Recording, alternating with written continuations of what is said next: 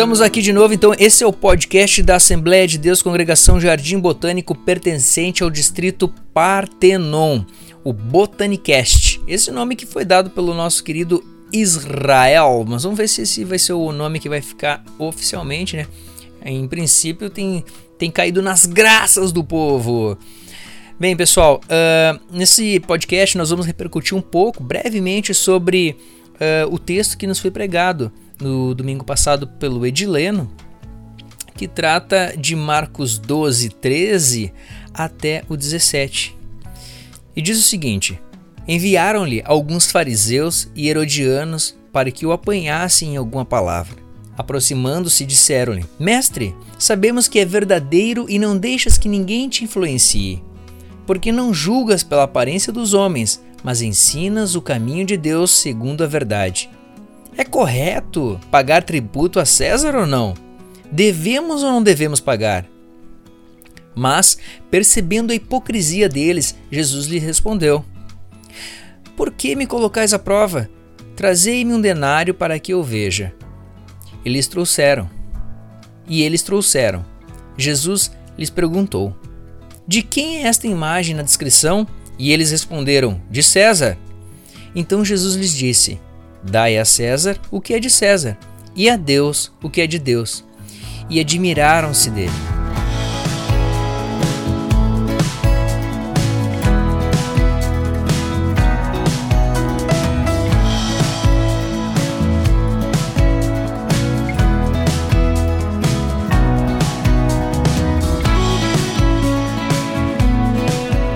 Esse podcast, assim como todos os demais, são disponibilizados em todas as mídias da nossa igreja, tanto o Instagram da AD Jardim Botânico, quanto no Facebook da AD Jardim Botânico e em nosso YouTube, nosso canal lá no YouTube.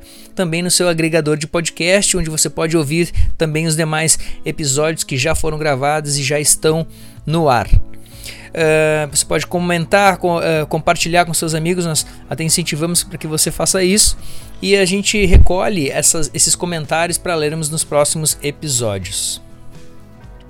E se quiser nos visitar, todas as quartas-feiras, a partir das 20 horas, nos reunimos para orar um pelos outros em nossa igreja. E aos sábados, também a partir das 20 horas, temos o nosso encontro semanal da igreja, que vamos dizer assim, é um, é um momento de debate bíblico, que é, tem sido bastante importante e agregador para todos que vão uh, neste culto de sábado. E é claro, todos os domingos, o grande culto dominical, o culto da igreja, onde nos reunimos ali a partir das 19h30 para cultuarmos o nosso Deus Trino como igreja.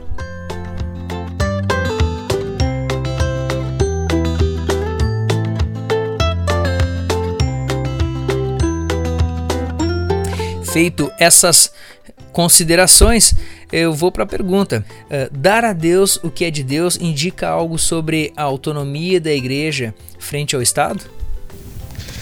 Sim, me parece, Augusto, que aqui nós temos também uma, uma diretriz, né? Existem certas coisas que o Estado não tem direito. É, e aqui é algo que é muito caro ao cristianismo, né? Porque ao longo da história nós vemos em muitos muitos momentos da história, governantes interferindo em assuntos eclesiásticos, na questão das ordenações, por exemplo, na designação de quem serão os bispos, os pastores, os líderes. Né? Nós vemos isso especialmente no momento que o cristianismo se tornou a religião oficial do Império Romano. Isso acontece ainda com uma certa intensidade na Igreja Ortodoxa, né? na Igreja do Oriente, nos países em que ela tem, que ela é a religião majoritária em que há também um controle estatal. Aconteceu também em certos períodos do catolicismo e em algumas igrejas evangélicas em países também acontece isso, até mesmo na Inglaterra. Né? Mas o fato é que existem a igreja tem uma autonomia, é, então ela tem uh, ela deve poder se organizar. O poder espiritual não responde ao poder uh, estatal. Ele não deve prestar contas a César daquilo que ele está fazendo. Então eu vejo como. Uh, é claro que em algum momento, pensando assim concretamente, pode ser que às vezes uma interferência estatal ajude num determinado momento histórico uma igreja, uma determinada confissão a, a eliminar coisas ruins ou elementos ruins ou conceder algum tipo de proteção necessária. Mas como princípio isso é terrível, porque nós estamos colocando pessoas não espirituais, pessoas que não estão envolvidas como deveriam com o reino de Deus, uh, determinando políticas que a igreja vai tomar. Né? E aí, nesse sentido, quando nós falamos na autonomia da igreja, aí, aí nós vamos em países que procuram ter uma, digamos assim, um, aplicar melhor o princípio da laicidade, como é o caso do Brasil, também dos Estados Unidos e outros países, nós vemos então que a igreja ela, uh, há uma garantia de que o Estado não vai interferir né, na, na, liberdade religiosa e que também não vai favorecer nenhuma religião frente às outras. E para garantir essa liberdade religiosa, o Estado também deixa de tributar. É o caso aqui do Brasil. A nossa Constituição diz que os templos de qualquer culto são isentos de impostos. É justamente porque a, a tributação poderia ser uma forma de coerção. O Estado poderia usar isso como uma forma de coerção sobre determinada religião, sobre as igrejas, e poderia usar isso para tolher a liberdade religiosa, né? interferir naquilo que as igrejas fazem, ou na forma como elas se organizam, ou como elas arrecadam seus fundos. Então, esse é um dos, uma das principais justificativas para que as igrejas sejam isentas do pagamento de impostos. É uma forma de dar uma máxima efetividade, digamos assim, ao princípio da liberdade religiosa. Princípio esse que, no meu entender, ele, ele é bíblico, ele, ele remete a Jesus na medida em que há coisas que são de Deus e que não devem ser dadas a César. Inclusive, então, tudo aquilo que a igreja acha que é certo, ela deve fazer respondendo diretamente a Deus, e não a nenhuma autoridade humana. O que me parece, Rodrigo, existem muitas pessoas não cristãs que têm medo dessa de, de, que a igreja tome conta do, do governo, ou tome conta do Estado, tome posse disso, mas para nós cristãos é, é, é, notório quanto, como até o mesmo pastor Kenneth falou anteriormente, que citou no Constantino, sempre quem perdeu foi a igreja quando houve essa mistura. É, a teocracia não é algo desejável, não é algo viável à luz do século XXI e nem mesmo à luz da, do ensinamento cristão, né? à luz dessa distinção que é feita em Jesus entre poder político e o poder, o poder religioso. Uh, mas o problema é que as pessoas elas não têm uma compreensão assim muito precisa, elas não param para pensar né, que muitas vezes, ainda que a religião e política sejam coisas distintas, é impossível fazer uma separação completa e absoluta. Porque vejam bem, a minha religião, ela faz parte da minha identidade, ela influencia aquilo que eu sou e aquilo que eu faço, aquilo que eu defendo, aquilo que eu creio, aquilo que eu acho que é melhor para o mundo. Logo, é inevitável que se eu tenho uma religião, as minhas perspectivas religiosas vão acabar influenciando na minha visão de mundo melhor ou daquilo que é melhor para a sociedade. Então, inevitavelmente, se um país tem uma religião majoritária, essa religião terá um impacto legislativo e não há nada de errado nisso e nenhuma violação do princípio da laicidade. É, agora, o problema está é quando uma determinada religião, e às vezes até pode parecer que existe essa tendência em alguns segmentos evangélicos, que as pessoas querem, ah, vamos colocar lá pastores ou líderes políticos para eles terem poder e para eles estarem lá e fazerem coisas a favor da igreja. Né, e beneficiar a nossa igreja. Acho que isso aí não é, não é republicano esse tipo de pensamento. Né? Uma política que não está voltada para o bem comum, mas está voltada apenas para Uh, ganhar benefícios né, para a religião. Não, não é essa a ideia da participação política do cristão. E isso é algo que o evangélico até faria bem em evitar esse tipo de ação política. Mas eu acho que de qualquer forma, mesmo que tenha essas perspectivas que nós não concordemos, Uh, eu acho que nós estamos muito longe assim de, de poder dizer assim que, ah, que, que, os evangélicos podem ser um risco para a democracia, porque eles vão querer se impor a sua vontade e vão obrigar as pessoas a, a, a seguir a moral cristã ultraconservadora, fundamentalista deles. Não, eu acho que nós estamos muito longe disso e no jogo democrático essas ideias elas entram, elas são debatidas e não vão ser aprovadas se nós tivermos um congresso que está representado aí com pessoas também que não são evangélicos.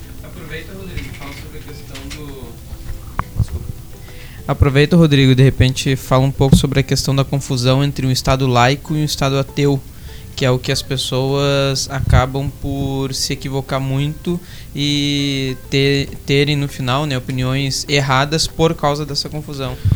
É. Mas, assim, eu até vou deixar mais uma deixa para ti, porque na Argentina, se não me falha a memória, a religião oficial é o catolicismo, certo? E eu tenho aqui, por exemplo, aberto uma reportagem que é do G1 de, de, do mês 6 do ano passado, onde fala que deputados argentinos aprovam a legalização do aborto e o projeto vai para o Senado. Não sei que, como está o trâmite, mas a gente vê a gente vê diretamente que exi, a, é, a, votação foi bem apertada. Se os irmãos forem ver, foi apertadíssimo. Eu tenho um gráfico aqui em mãos. Depois o Senado, o Senado argentino rejeitou, né? Essa lei não foi aprovada. Foi 129 a favor e 125 contra e para um, um estado que é católico. A gente não vê diretamente esse reflexo da religião nos governantes. A bem da verdade, o catolicismo teve um papel importante ali na, na Argentina na, na, rejeição dessa lei. Né? O problema é que parece que alguns deputados, uh, a ideologia política ou outros fatores falam às vezes mais forte do que suas convicções cristãs na hora de questões que são questões fundamentais. Né? Eu, eu sinceramente acho inviável uma pessoa ser cristã e defendeu a legalização do aborto assim de uma maneira imotivada assim ah, vai lá.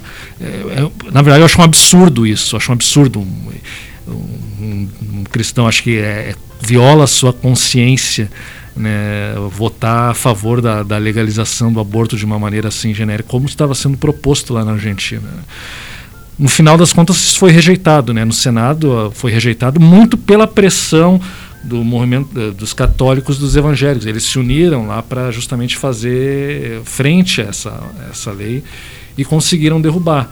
Né? E eu não vejo nenhuma ilegitimidade nisso, porque, mais uma vez, eu falo, a religião é uma das manifestações, digamos assim, está relacionada com a cultura de um povo, com a identidade de uma nação.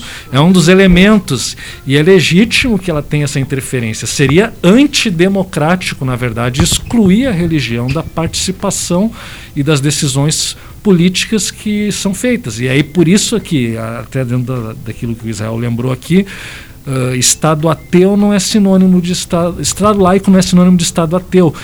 Uh, a França tem uma tradição lá que é bem mais, digamos assim, antirreligiosa. E talvez seja o único país do mundo que tem uma tendência tão forte assim. Mas, de uma forma geral, nós entendemos que a, a laicidade, ou o princípio da laicidade, ele, ele não, não significa que o Estado tem que ser antirreligioso ou tolher manifestações religiosas no espaço público. Não. O Estado ele deve resguardar a liberdade de todas as religiões e dar espaço para que uma pluralidade de religiões se manifestem no espaço público. Essa é a questão fundamental do Estado. O Estado não, ele não interfere na, na, nas religiões, nas diversas religiões, ele não, não, não está lá interferindo ou priorizando uma ou outra. Esse é o princípio uh, da laicidade, assim, digamos que que é, quando é praticado dessa maneira, ele consegue ter uma efetividade maior. Ainda que existam estados que são mais ou menos laicos, ainda que tenham alguma religião oficial, como é o caso da Argentina. Mas mesmo assim, a Argentina, ainda que tenha o catolicismo, eles não perseguem nenhum outro tipo de religião. Então há uma, há uma, uma laicidade bastante. Há relativamente uma grande laicidade, digamos assim no, na Argentina, assim como em alguns outros países que, em que existe uma proximidade maior da igreja, ou que até existe uma religião oficial, como o caso da Inglaterra. É, mas de qualquer forma a liberdade religiosa ela é respeitada e não é o poder religioso que determina as políticas públicas que são tomadas. Né? Então eu acho que no nosso caso aqui no Brasil nós temos aqui um, uma experiência muito boa, porque de fato a liberdade religiosa é respeitada, o Estado ele é laico, mas as religiões, as pessoas que têm religiões têm uma participação, estão no espaço público, estão falando. Isso é bom, isso é bom para a democracia, é bom para o país, e ainda que possam haver eh, conflitos por causa disso, mas qualquer ideologia política leva a conflitos, inclusive as ideologias políticas mataram milhões e milhões e milhões de pessoas no século XX, mais do que as religiões em toda a história do mundo. Então, conflitos sempre haverão porque as pessoas pensam diferente, mas a religião é um elemento fundamental e o Estado tem que proteger a religião ao invés de persegui-la ou afastá-la do espaço público. Eu só queria deixar assim minha contribuição. É óbvio que o Rodrigo, ele eu acho que é o mais preparado aqui para falar dessa parte mais jurídica dessa questão da pergunta. Eu acho que foi muito bem falado, né? Eu na verdade queria só fazer um eco da, da primeira fala dele quando ele falou a respeito de quando o cristianismo se tornou então a, a religião oficial do império e, e como isso foi dan, danoso para a igreja da, da época e quanto o Estado então interferia uh, na igreja, né, porque a gente vê que de fato a igreja ela pertence a, a Deus e, e, e, a um reino de um outro mundo. O próprio Jesus, e nós vimos isso ao longo do Evangelho de Marcos, uh, ele fazia questão de que, que as pessoas entendessem que ele não era um, um líder político como eles estavam esperando, né? Um líder que era que ia ser revolucionário, que ia se levantar contra Roma, né? Como líder revolucionário, enfim, a tomar esse poder, né? Uh, militar, enfim, e ia transformar então a condição dos judeus ali da época. Então Jesus ele uh, deixou bem claro e evitou várias vezes, né? Que ele fosse descoberto ali como Messias para evitar esse alvoroço então em volta dele a respeito eh, justamente dessa da, expectativa. Daquilo, da expectativa que eles tinham acerca do Messias.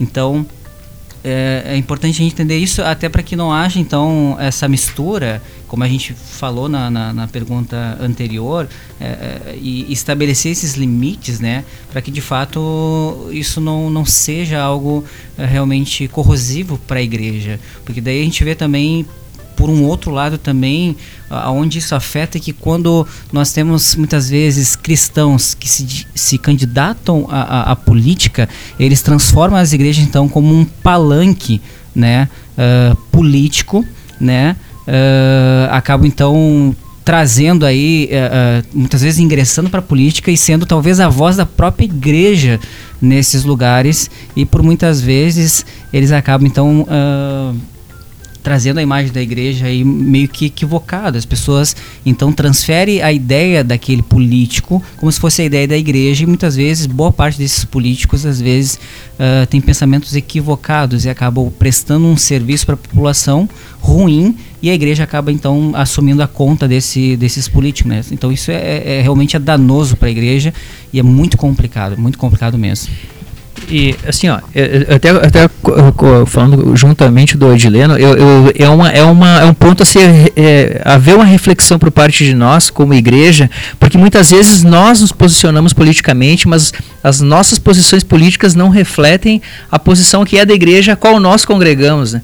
E aí fica aquela coisa, como a gente como a gente está levando o nome da nossa igreja para as pessoas e, e, aquela pessoa que tem uma, um ponto de vista político totalmente distinto do nosso, não estaria ela se afastando de repente da, da, da, da igreja? Não seria, não seria isso um, um argumento para ela de repente não ir visitar a igreja, não ir na igreja? É uma linha tênue, né? Em como a gente consegue se manifestar politicamente, as nossas opiniões e fazer com que isso de alguma forma não se confunda quando a gente for falar de Jesus com as pessoas, né?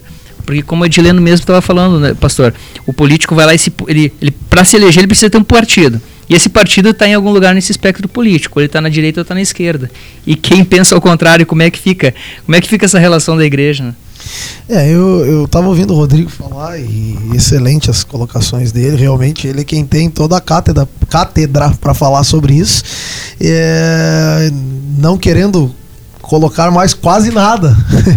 é, acoplar mais quase nada uh, em relação àquilo que ele falou e depois já também trabalhando um pouquinho nessa questão do, do Edilene e, e do Augusto. É, eu acho assim, o político, seja ele do partido que for, da ideologia que for, é, nós vivemos num estado em que a pessoa é livre para optar por, uma, é, por um partido e por uma ideologia política. É, ele deve trabalhar para a sociedade. Esse é o primeiro ponto. É, então, quando muitas vezes a gente vê é, políticos evangélicos, e é aqui que eu quero pegar um, um gancho aquilo que o Rodrigo falou, políticos evangélicos trabalhando para a igreja, quase que como uma espécie de corporativismo, isso me incomoda muito. Eu, particularmente, me incomodo demais com isso. Ah, o camarada ele é eleito vereador de uma cidade porque ele vai ajudar a congregação dele, ou a igreja sede dele, ou ele vai ajudar os interesses, ou vai fazer marcha para Jesus, ou vai fazer. Eu tenho pavor disso, entendeu? Eu acho que não é por aí a coisa. Ele deve Ele deve governar para quem? Ele deve governar para o espírita, ele deve governar para o budista, ele deve governar para o cristão de forma igual. Ele está ali para governar para o povo. Ele pode ter suas convicções, sim, senão nós vamos querer fazer que o camarada seja um idiota, um débil mental. Ele tem as suas convicções, as suas convicções podem e devem ficar expostas, sim, nós vivemos num Estado democrático, todo mundo tem direito de dizer o que quiser. O que ele não pode, isso sim, é prejudicar é, algumas pessoas é, a partir de medidas em que vão tolir a liberdade dela, a liberdade que é legítima dessa pessoa, que tem uma religiosidade diferente dela, e nem tomar atitudes que muitas vezes sejam agressivas com essas outras pessoas. Isso é um desserviço ao Evangelho.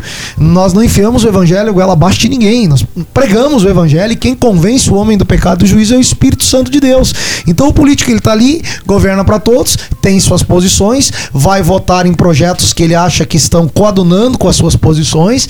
Ele não deve deixar de ter a sua, uh, os seus valores cristãos, mas ele não deve governar apenas para uh, as pessoas que são, vamos dizer, cristãs, né?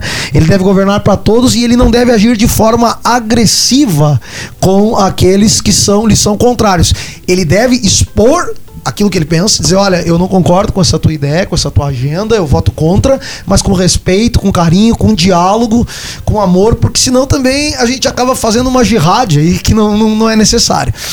E, e quanto essa questão da, da, da, igreja, muitas vezes, assumir uma postura política, né? E assumir uma bandeira ideológica e a partir daí fazer com que as pessoas corram da igreja devido ao fato da denominação A ou B ou C é, ser, vamos dizer, o mais de esquerda ou mais de direita, enfim, ou ter uma, uma. apoiamos um candidato tal que tem a agenda tal. E isso é outra coisa que é, volto a dizer, uma engronha. A igreja, ela pode, pode ter dentre os seus membros pessoas que querem se candidatar uh, a um cargo eletivo. Mas ela não, na minha opinião, ela não deve apoiar essa pessoa ela deve fazer com que ele seja um membro de banco que fique ali, se ele é membro, se ele é, se ele é alguém que tem alguma posição de liderança, tem que se cuidar muito para que ele não use essa posição a fim de cooptar votos, né? Então a pessoa tem que ser tratada normalmente, não tem que estar tá dando a, a, o púlpito não é palanque. Vai eu agora lá em Canoas, por exemplo, é, tentar entrar dentro da Câmara dos Vereadores e dizer o seguinte, olha, eu quero falar agora, mas que, que autoridade tu é aqui? Por que, que o nosso púlpito tem que ser dado então às pessoas para que elas subam e falem aquele monte de asneiras e aquele monte de bobajada. Então aí nós temos um exemplo bem claro de duas, de duas, eh, vamos dizer, de uma separação de, do, de duas esferas, né? Edileno quer comentar alguma coisa? Então vou passar para ele. só te interrompendo, só para pegar a tua fala que nem tu falou. Uh, uma coisa acho que também que acontece é da mesma forma quando esses próprios políticos, né, que, que são do meio evangélico, eles resolvem então querer tocar goela abaixo, que é o que estava comentando, é, e querer fazer culto no espaço público lá da Câmara dos Vereadores e, e enfim, fazer um culto lá num local onde é, é destinado né, justamente para a política, para discutir coisas para o bem comum, ele está lá querendo fazer proselitismo. Então, eu acho que isso é um, é um, é um problema também. A esfera lá da Câmara dos Vereadores, enfim, em qualquer espaço político, ele deve ser para discussão, enfim, da política e do bem-estar, uh, enfim, da, da, da população, e não para para um espaço para culto ou para proselitismo, né? Então acho que aí mais uma vez a gente põe os limites nesse ponto para que nem a igreja seja esse é, esse palanque, né, onde o próprio o candidato ali se né, se ofertando ao público e também evita também não só esse que é da esfera de dentro dessa esfera, mas como qualquer outro líder político que queira se promover Uh, queira também uh, angariar uh, votos e acabam vindo, mesmo não sendo cristãos, vão para a igreja com dizendo que tem os mesmos princípios e vão até lá também para poder ganhar aquele voto daquele público. Então é, é complicado, é, é, isso que a gente está debatendo, né? Eu quero, comentar, eu quero, comentar, uma coisa aqui lá em Canoas, eu não vou dar nome, claro, por ética, teve um político que ele aceitou, que nem se a gente usa esse termo, aceitou Jesus nove, dez vezes na época da campanha política, depois nunca mais aparecia. Mas na campanha política ele dobrava o joelho, aceitava, chorava, né? Aceitei Jesus, lá, né? E depois ia embora. E o que que acontece? É, acaba é, a gente acaba complicando as coisas, né? Claro, com isso eu não estou dizendo que a diretoria da igreja, que os pastores lá aprovavam essa atitude, estou dizendo que ele tomava essa atitude, né? Ele ia até lá, e aí ia lá na frente, fazia toda aquela fiasqueira e tal, e depois ia embora para casa. Então, é, eu acho assim, cada coisa no seu lugar, né? Cada, é, cada coisa, cada qual no seu cada qual. Eu acho que nós podemos e devemos ter candidatos, nós devemos olhar para as propostas deles se essas propostas são propostas que são uh, vinculadas aos nossos valores, se elas uh, olham para o bem do povo, da, em geral da população, do nosso estado, da nossa cidade. É, eu acho que nós temos que ir mais ou menos por aí. Agora, não ter aquela ideia de que eu sou obrigado a votar em alguém porque a igreja está pretendendo é, lançar ele como candidato oficial, porque eu acho que não é bem por aí a coisa. Eu acho que não, não, não, não entendo como sendo algo saudável tu ter um candidato oficial é, para representar a igreja. Até porque muitos desses candidatos depois fazem algumas coisinhas aí que não, não, não são muito legais e acaba manchando o nome da própria denominação. É, acho que o que não dá para confundir é que uh, a política ou o político vai fazer o papel que é da igreja, né? Que às vezes é o que a esperança que se cria isso. Agora temos o fulano, então fulano fará aquilo que e é isso que deve ser evitado porque acho que o Rodrigo mencionou sobre a questão da teocracia. Se tem um lugar que a teocracia cabe é no coração do cristão, né? Então, para o cristão, ele continua crendo é, na soberania de Deus, mas sabe que não será político nem a política de qualquer forma, o partido, ou seja, a ideologia que for, que fará ou resolverá os problemas e as necessidades da igreja. Né? Então, a nossa confusão às vezes vem disso, é talvez uma esperança desvirtuada. Né? Esperamos demais aonde não deveríamos ter esperança e acabamos por tirar a teocracia, que seria Deus no centro da nossa vida, como a verdadeira esperança. Então, é um digamos assim, um problema a ser evitado se nós tivermos mais ou menos essa consciência. Eu gostaria, assim, se alguém quiser ler algum livro sobre o assunto, tem em dois livros, tem muito, muito material bom, mas dois livros muito interessantes, né? Um que é bem, bem fácil de entender, porque o Franklin escreve muito bem, é o livro Contra a Idolatria do Estado. É um livro muito bem escrito que aborda muitos desses aspectos que nós conversamos aqui essa noite. Também existe um outro livro da editora Vida Nova, do David Coises, que é Visões e Ilusões Políticas. Esse já é um pouco mais acadêmico, mas também é muito bom e também muito fácil de entender, porque ele escreve com uma linguagem boa e ele analisa então as principais ideologias políticas contemporâneas e mostra então Uh, onde elas falham, onde, o, que, que, o que, que há de verdade na ideologia, porque ela sempre tem alguma coisinha de verdade, por isso que ela acaba enganando as pessoas, mas ele também mostra então onde que elas falham e acabam se chocando então com o cristianismo. E ele também tem ali uma proposta assim de uma relação entre cristianismo, cultura, igreja, estado e por aí vai. São duas leituras muito boas. Eu tenho duas leituras também para sugerir, só o problema é lembrar o nome dos livros, mas é um livro sobre cosmovisão cristã, que até o Guilherme de Carvalho, que vai estar na nossa igreja daqui a alguns dias, né? É, eu não me lembro o nome, o título do livro Cosmovisão e Transformação, algo assim. É o Guilherme de Carvalho e mais dois autores. Editor Ultimato. Isso, editor Ultimato. Eu tenho esse livro e ele vai trabalhar essa questão, é, principalmente do mandato cultural de como a religião é um, do, um dos elementos. O Rodrigo colocou muito bem. Aliás, uh, o Kuiper e o Doriad vão dizer o seguinte, né? Que ela é o elemento central todas as culturas é o elemento religioso. E que ele vai ser determinante em muitas coisas. Então essa é uma das obras. E também aí fazendo, né, um, um, lembrando do meu meu querido Lutero, se alguém quiser dar uma lida, eu só não sei, Rodrigo, não sei se tu te lembra em qual obra que está a, a, a, a ideia do, do, dos dois reinos, a teologia dos dois reinos, mas está nos escritos de Lutero, nós temos uh, eh, 13 obras de Lutero que foram uh, traduzidas, vão ser ao todo parece que 17, e numa dessas essas 13 está ali a doutrina dos dois reinos, né? A teologia dos dois reinos. Talvez alguma coisa também no livro de Concórdia que, que trabalhe com, com essa questão dessa separação radical. É, em termos de distinção. Não que Deus não governe todas as coisas, ele governe todas as coisas, né? Foi o Kuyper que disse, né? Não tem nessa terra nenhum centímetro que Cristo não diga é meu. Tudo é de Cristo e tudo é para a glória dele. É isso aí então, meus irmãos. Esse é o nosso final do nosso podcast.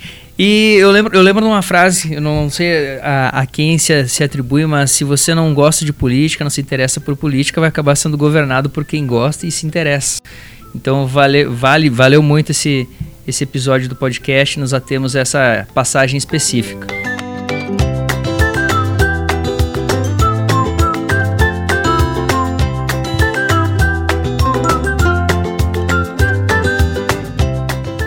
Vamos aproveitar aí o nosso podcast semanal para eh, fazer o convite para aqueles que estão nos ouvindo.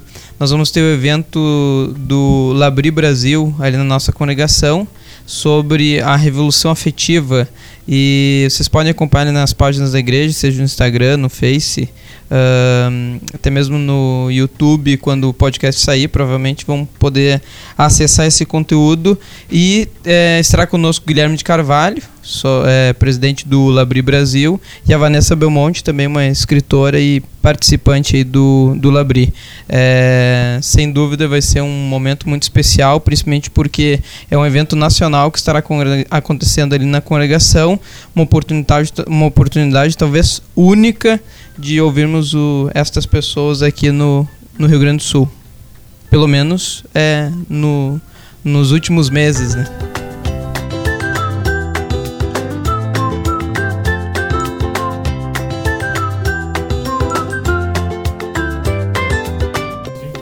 Nós vamos para as considerações finais políticas e também pastorais, exegéticas dos nossos participantes, teológicas e amorosas dos nossos pastores.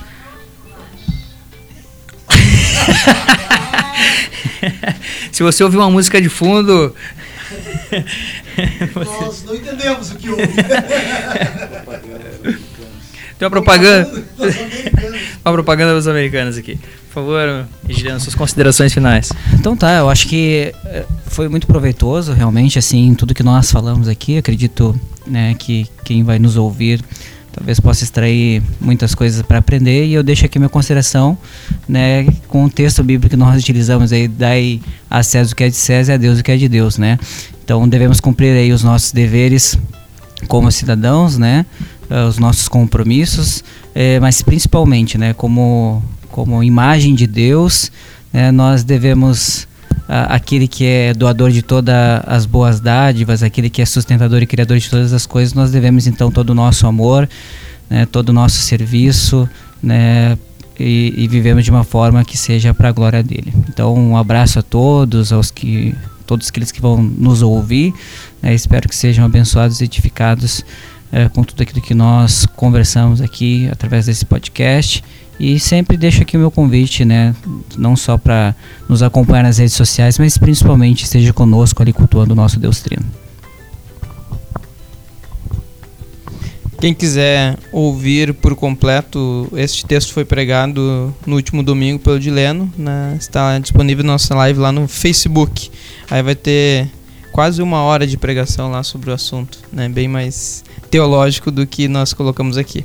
Uh, no demais, eu gostaria só de uh, agradecer né, aos nossos ouvintes pela paciência de sei lá quanto tempo vai durar aqui, mas foi bem longo, né?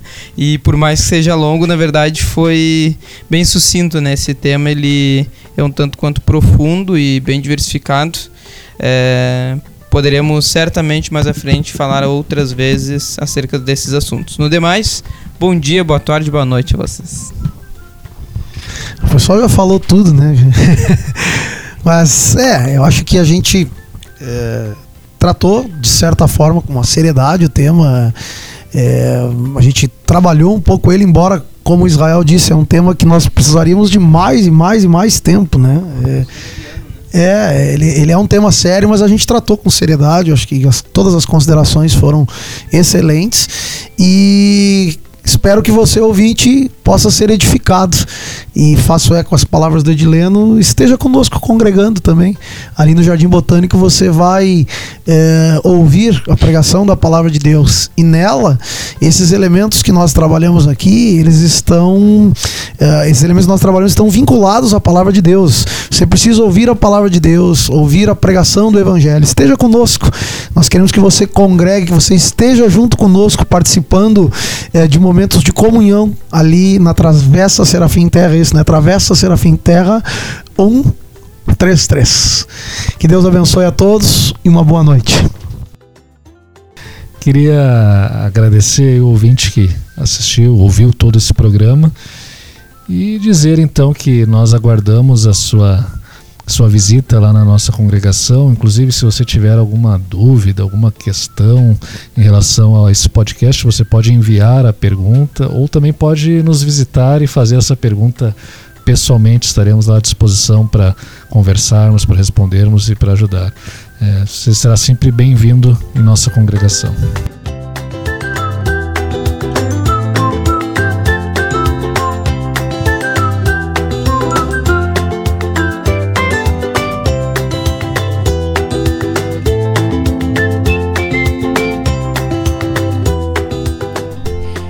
Este foi o nosso podcast de número 4, um podcast um pouco uh, tanto político, digamos assim, uh, com bom, boas ponderações, mas esperamos que tenha agregado muito para sua vida e que sirva de bênção para você aonde você estiver. Como disse anteriormente, se você quiser nos visitar, uh, vá até a Travessa Serafim Terra 133, bairro Jardim Botânico, aqui em Porto Alegre. Nós estaremos lá uh, aos, aos sábados a partir das 20 horas, nas quartas-feiras também a partir das 20 horas e aos domingos a partir das 19h30. Que Deus abençoe você e sua família, aonde você estiver nesse momento ouvindo esse podcast. Que Deus esteja com você e a gente se vê. Um forte abraço, até mais.